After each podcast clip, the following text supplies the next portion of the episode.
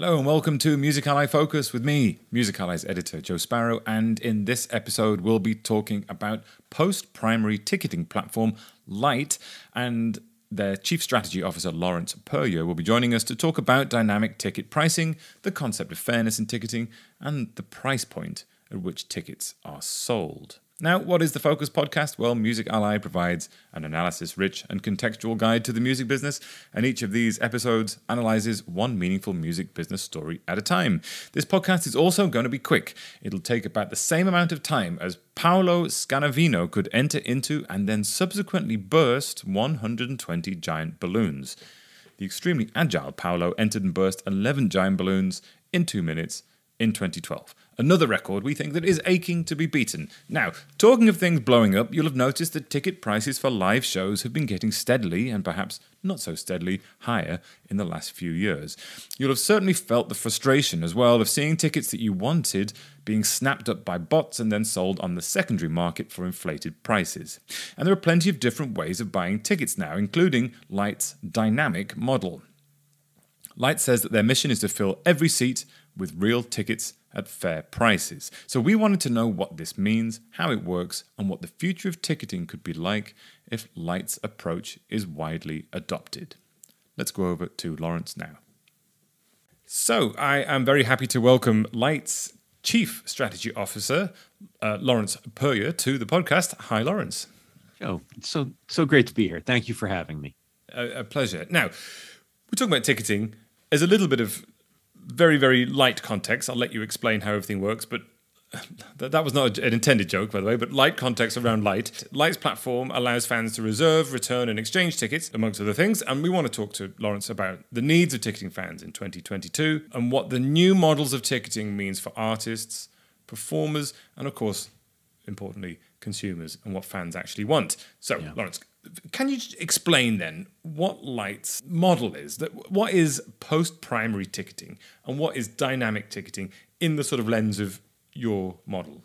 Yeah, that's that's a great place to start. We used to think of post-primary ticketing as everything that happened after the first time the ticket was sold. And we distinguish it from secondary ticketing partially because that language is so loaded in our industry, both in the industry and with consumers. We didn't want people to think that we were simply um, providing solutions around secondary ticketing.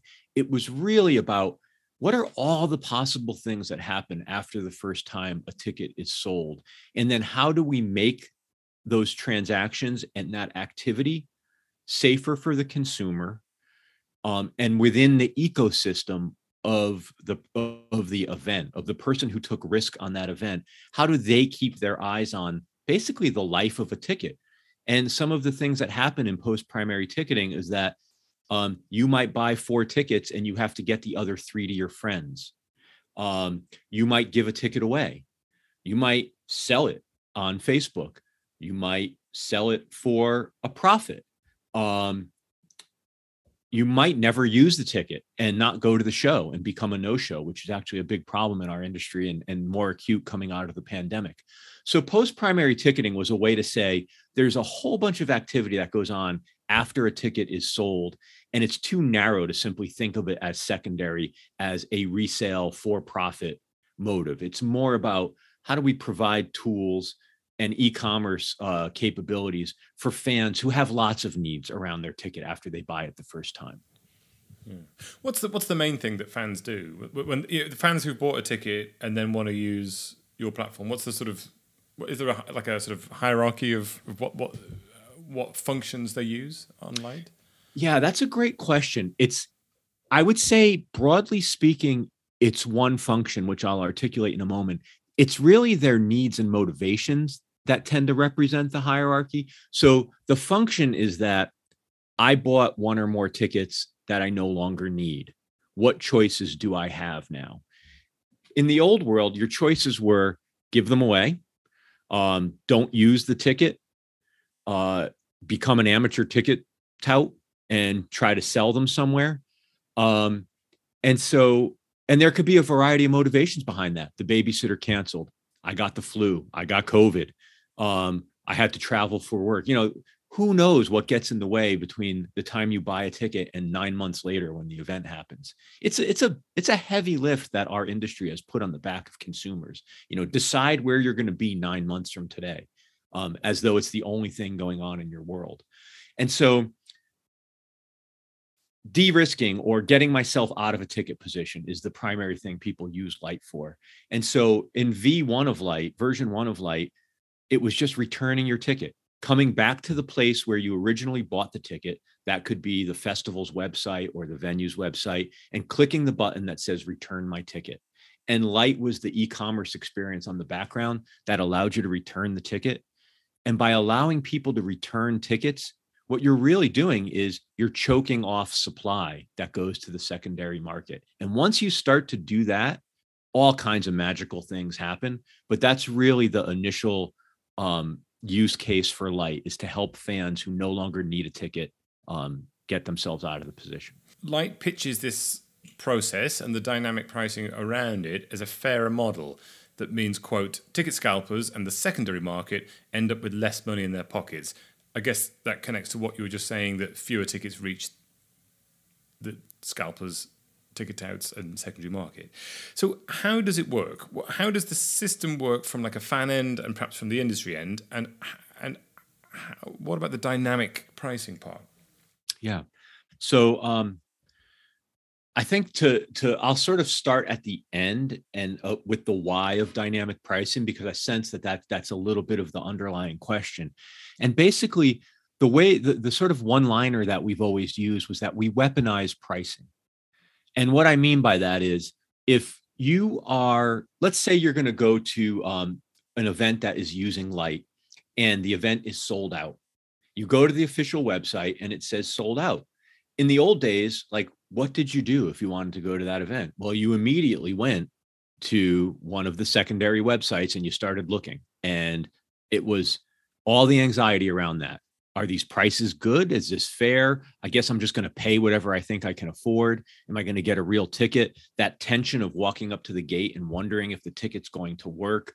Just not a great fan experience, and certainly nothing like what we would call a modern e commerce experience, right? Like you don't have that experience anywhere else um, or if you do it's it's it's minimal anywhere else maybe like the collectibles market on ebay or something like that um, but it shouldn't be the case in a world where it's a digital product that's easily verifiable right um, so we turned our back on customers for a long time and said we're sold out go somewhere else but what we also knew as an industry was that there was lots of supply sloshing around out there so right now instead of having to go to the vagaries of the sort of unaffiliated secondary market. What happens now is there's a button that says sold out, get on the wait list. When you click the waitlist button, that launches Lyte. And algorithmically, there's a bunch of sort of smart people, smarter than me math going on that's trying to come up with a price to give you. And the price is designed to get you to say yes. So it's not about how do we get the most money out of Joe's pocket. It's how do we get Joe to say yes to this price? The assumption is Joe's got four or five browser windows open. He's looking on StubHub and Vivid and anywhere else people are going to buy tickets, and he's price shopping. And so the algorithm is doing all of this, uh, all this predictive modeling. It might be how far away from the event is Joe's IP address? How far away in time is the event? Because we know all these things about the supply and demand curves around events that have that are basically true uh, across all kinds of event types. But the final thing the algorithm does before it gives you a price is it sort of takes a survey of the secondary market um, through a variety of means. It is looking up pricing and it makes sure that the price it offers you is lower than the current price on the secondary market. Low enough so you're getting the best price, but not so low that it's creating another profit opportunity. So it's going to undercut the secondary, but it's going to not leave enough margin for just other brokers to come in, buy those tickets and sell them. We're, we're basically taking away the profit incentive. Um, and so what we see is that events that have Lyte enabled have far less secondary market activity. And over time, all that buying and selling of tickets comes back into the official ecosystem. So the fan knows they're getting a real ticket. They know they're getting the best price and the event producer, the person who took the risk on the event, is capturing any resulting revenue, if there is any, if there is lift on those tickets. They're getting all the consumer data and they're starting to get a really deep understanding of the true demand for their event. Because what used to happen is you never knew how many times a ticket turned. If I sold 10,000 tickets to my event, how many actual transactions were there? Were there 15,000? Were there 20,000? Were there another 20,000 people who wanted to go to the event and I never knew? Now you're starting to capture all that insight and you can plan better going forward. So that's that's how we use dynamic pricing. So that so j- just to understand that then so let's say let's say I bought a ticket to an event I couldn't go. So I return the ticket essentially through the through the platform. The platform then finds the current price for uh, based on the desire for that ticket and the parameters you said and then it's resold at that price. And the the the original seller if if that let's say that ticket sells for 25% more that money is captured by the original seller and I guess a, a slice for Lyte the original no. seller simply gets what they paid back so if you, you know, if, if you're if you're Joe and you bought a ticket and it was 25 pounds plus five dollars in fees or whatever, our system is designed to give you back what you paid. So now you've returned your ticket. It's just as though you bought that shirt somewhere and you went back to the store and they gave you your money back. They didn't say to you, well, we're going to put it back out on the floor. If we sell it, we'll call you and give you your money back. We just give you your money back and you go about your way and you're happy. And now we have a regular price piece of inventory that's back in the system and we sell it at whatever the current market rate is. Sometimes the price goes below face value. It depends on where the event is in the supply and demand curve. I mean, you know, the an industry audience will understand that, you know, the the two sort of peaks for demand are when the event first goes on sale and or first sells out you know there's all that velocity and, and demand and then it goes into a very fallow period um, and then there's another another sort of spike in demand closer to the event.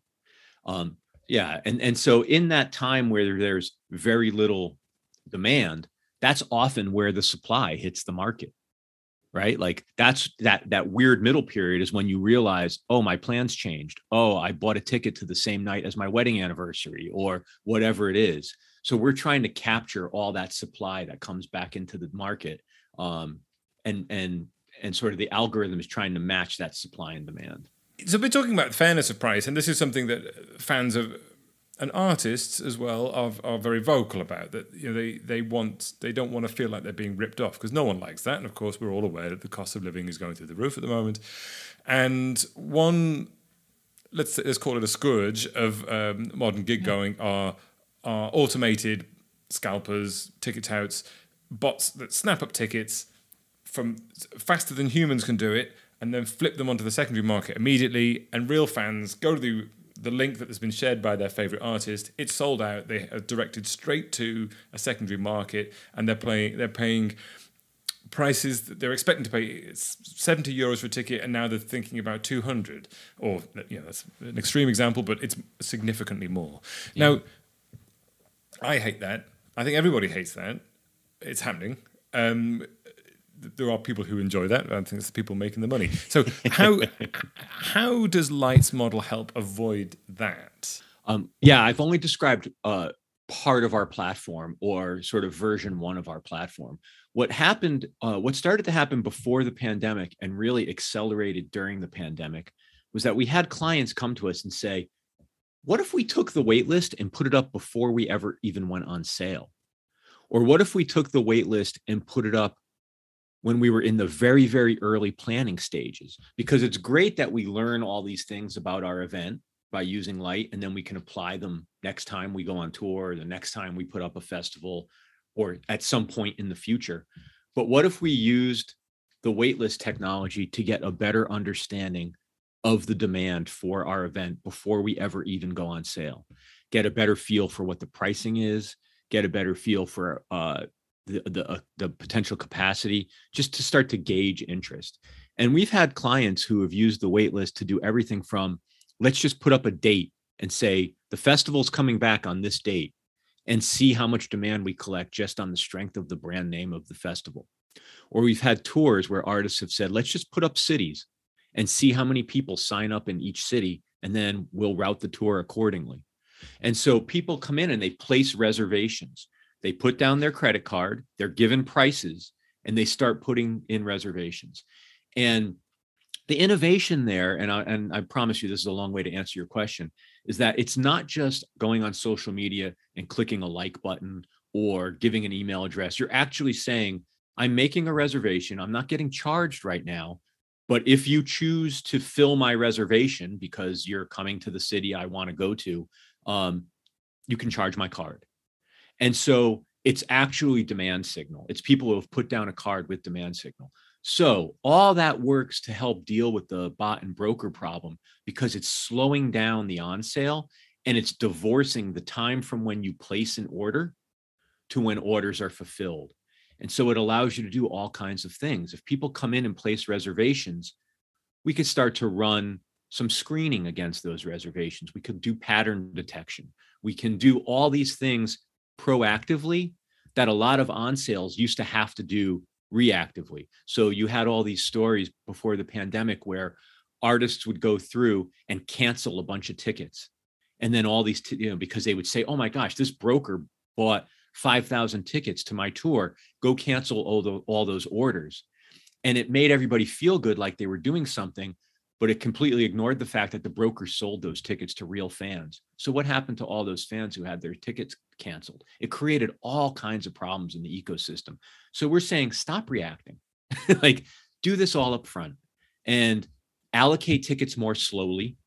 Get rid of the idea of everything goes on sale Friday morning at 10 a.m. It's a ridiculous notion anyway. Like why why can't you just be always on sale? I want to go to Glastonbury next year. I'm going to decide today you might decide in three months. Why can't we both just buy tickets when we're ready to?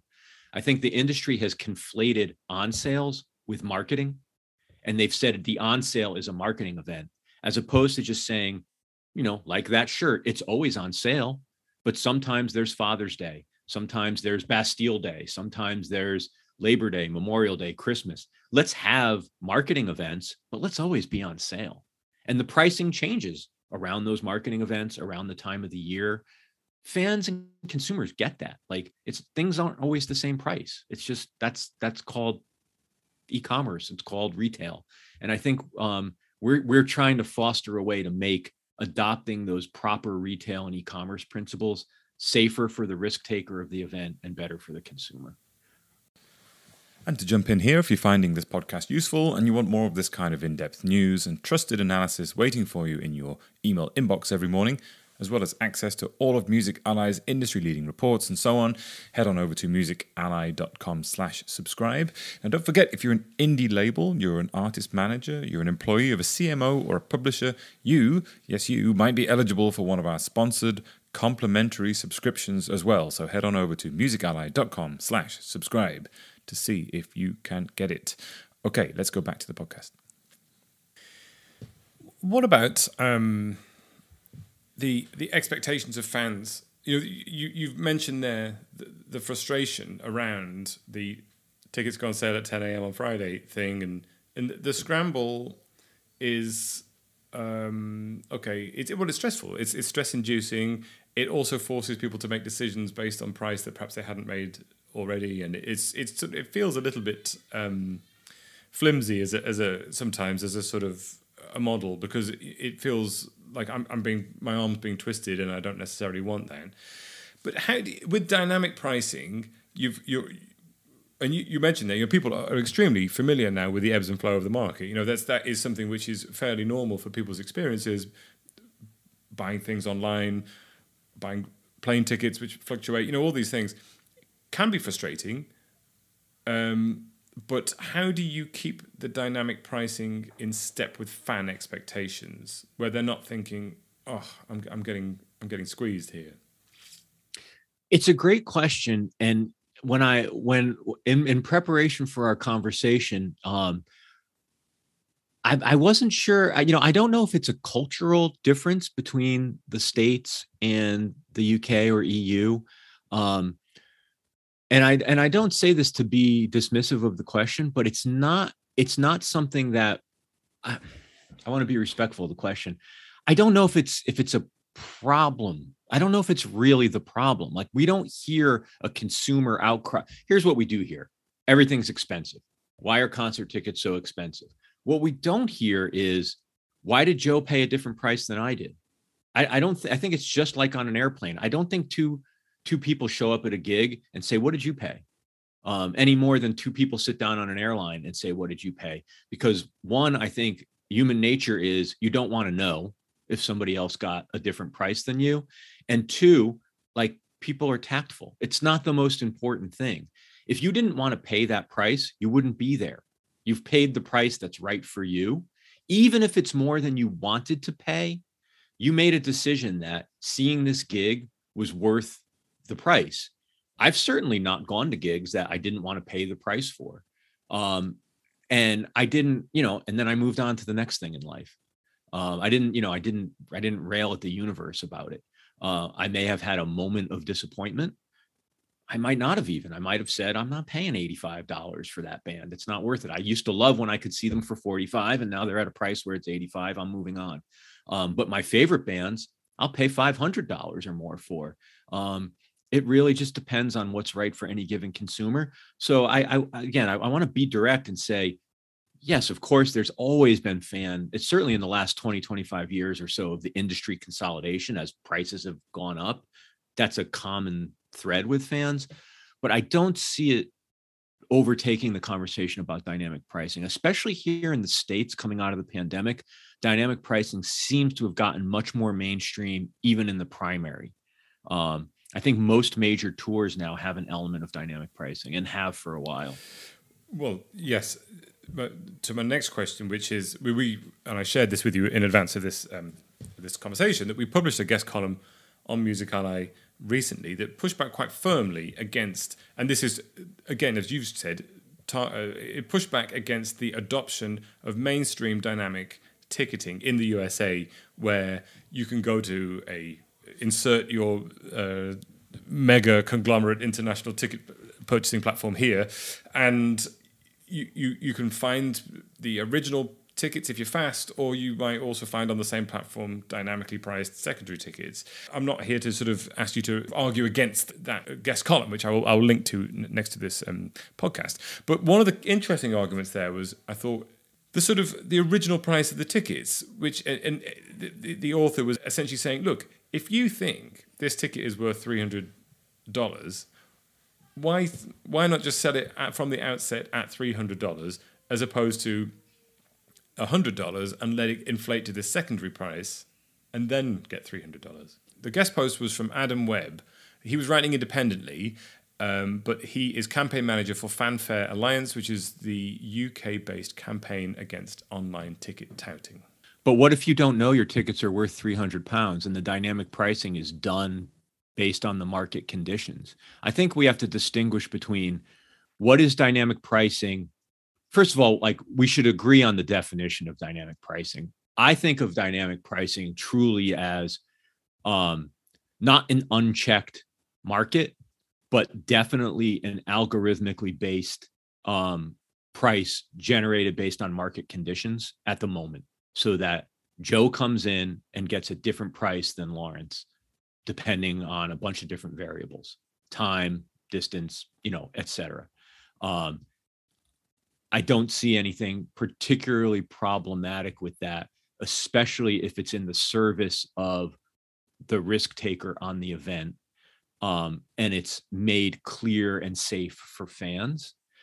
Where I do see some problems with dynamic pricing, and even this, I'm, I'm hesitant to be critical of it, is if it's manual and it's um, and it's uh, it's more about micro tiers it's like, oh, I could charge five thousand dollars for the front row, um, and uh, and then maybe four thousand for the next row, and then three thousand. But even that, I'm not sure that that's wrong, um, because again, like you're trying to.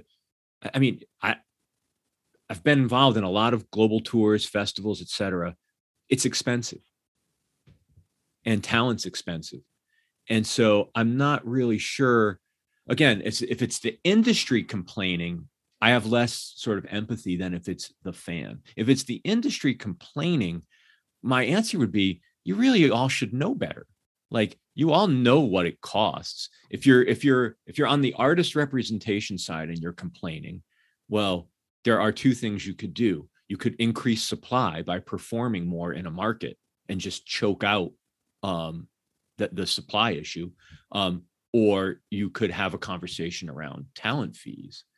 If you're the risk taker if you're the promoter you could encourage the talent to get to true market pricing from day one. But i think that everybody has different um you know different needs. And i think there's an issue of sort of fairness on that side as well. Who else manufactures or makes something and doesn't want to have some control over the price they put it out at? That's a fair thing. Um and i think that an artist who wants their ticket prices to be a certain price has the right to put them out at $100 even if it's worth 500 they have brand reasons. They have a lot of reasons that aren't just fear. It's like i care about how i present myself to my fans. The problem is we live in a world where that's not enough.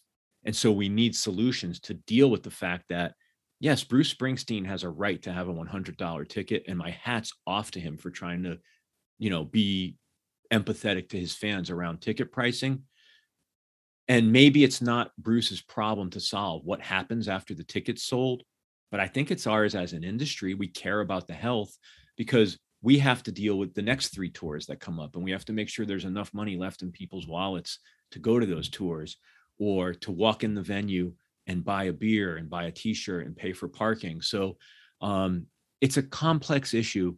And um, I think that everybody just needs the right to make the decisions that are appropriate for their business and then be transparent and fair with fans. I, I, think that my naivete comes in because I believe these things are all reconcilable.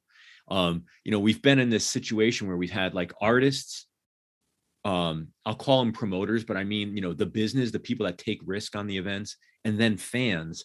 And it's usually been two of those constituents can win at the expense of the other. And it's been like that way. You know, if the artist wins, it's because the fan paid more and the promoter paid more. If the fan wins it's because the artist chose to make less or the promoter got squeezed. Like it's just not it's not it's been very zero sum. And i think that there are ways to use pricing to use access to tickets um, to control distribution to make it all fairer. That's the thesis we're trying to prove. Yeah yeah. Um, finally, you know, we, have come out of this t- two years of um, chaos around the live music industry. Um, live shows are returning. Fans are flocking to go to shows again. The shows are coming thick and fast because they're, they're all sort of piling up. And um, in many ways, it looks like live shows as a concept are, are, sort of, if anything, more popular than pre-COVID. You know, at the moment, at least, people are uh, they're wanting to get back sort of stuck into it. In terms of ticketing innovation, then on the horizon, what beyond what you've talked about, what what sort of innovation is there that is coming up, do you think, that will please artists and fans and promoters and venues? You know, is, there, is, there, is there something that we haven't really put our finger on yet that could be really important? Everybody's asking the same questions like, how big is the appetite in the market? How many shows can people go to? How many premium priced shows can people go to? Like, I, I think that while it's an exuberant moment, it's also a bit scary because nobody knows where this is going. Um, and one of the things that's always concerned me is that the concert industry grows the top line, but it's on fewer attendees. I don't want the concert industry to look like the movie business, um, where the only way to grow is by charging higher prices. I really want more people to go to live events. So I, uh, you know, I, I, so I'll say I do love the the demand aggregation in general, and there's other people doing things like it. Probably not as good as we're doing, but but there's other attempts to do that. Um, and I think more broadly, I think, you know, e-commerce has never really come to ticketing. People have heard me say this, and it, it, it's a bit glib on my part, but um, you know, we took the ticket transaction. I walk up to the booth, I request tickets, I hand you my money, I walk away, and we digitized that. But that's not really e-commerce. E-commerce has all these other capabilities: um, returnability, um, transferability, uh, reservations, um, payment plans, uh, safety, security, uh, trackability, um, preference based, you know, uh, psychographic buying and selling. Like when we can really apply e-commerce principles, shopping carts um, to the ticket process, more people will go to more shows and and they will they will happily spend more money because it will be a better experience. Right. Well, uh, as we step into this brave new world of uh, uh, seemingly uh, half a dozen shows every night uh, that yeah. we, we, all want to attend. Uh, let's let's see what happens. But yes, thank you, uh, uh, Lawrence, and thanks for joining us. And very quickly, very very quickly, I remembered. I just remembered at the beginning, I meant to ask you the bonus question at the start, which was to set context. But this is now going to be reverse context, which is if you could take only one piece of music, what would it be? Oh. And I can see in the background on the Zoom call, by the way, much music merchandise pinned to the wall behind him. So the trophies of a of a of a misspent career. mm. So the question is, if I could take just one, just pick one, yeah, yeah, and um and and where am I going? Well, well, well, we don't know. Uh, let's let's just oh. say that everything else gets deleted. Let's put it that way. Wow, Joe, that is that that is. Mm. Who is mm. the sadist that is doing that to me? Mm. Um, mm you know, it, the short answer, of course, is it depends on the day. Yeah. But today, um, it's a slightly gloomy day here just outside of Seattle. Um, and I think it would be a really good day for Dark Side of the Moon. I feel oh, a little reflective, a little pensive. Um, I need a little comfort food. And that record always, despite decades of listening to it, always reveals something comforting yet new to me every time. So today's today's pick is Dark Side of the Moon. Good answer. No one's ever said that before. So uh, you, you explained it well. So thank you very much, uh, Lawrence, for joining us. Joe, thank you so much. So, if you found that useful, please share this podcast on with someone else who you think will get something out of it. And if you'd like to continue the conversation with me, please do email me. Uh, it's joe at musically.com. That's joe, J O E, at musically.com.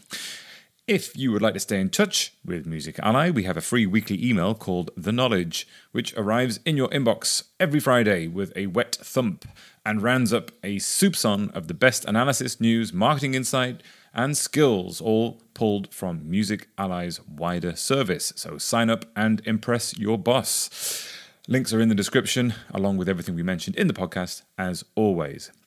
Well, that's it. Uh, thank you ever so much, as always, for joining us here on the Music Ally Focus podcast. And from me, Joe Sparrow, Music Ally's editor, farewell.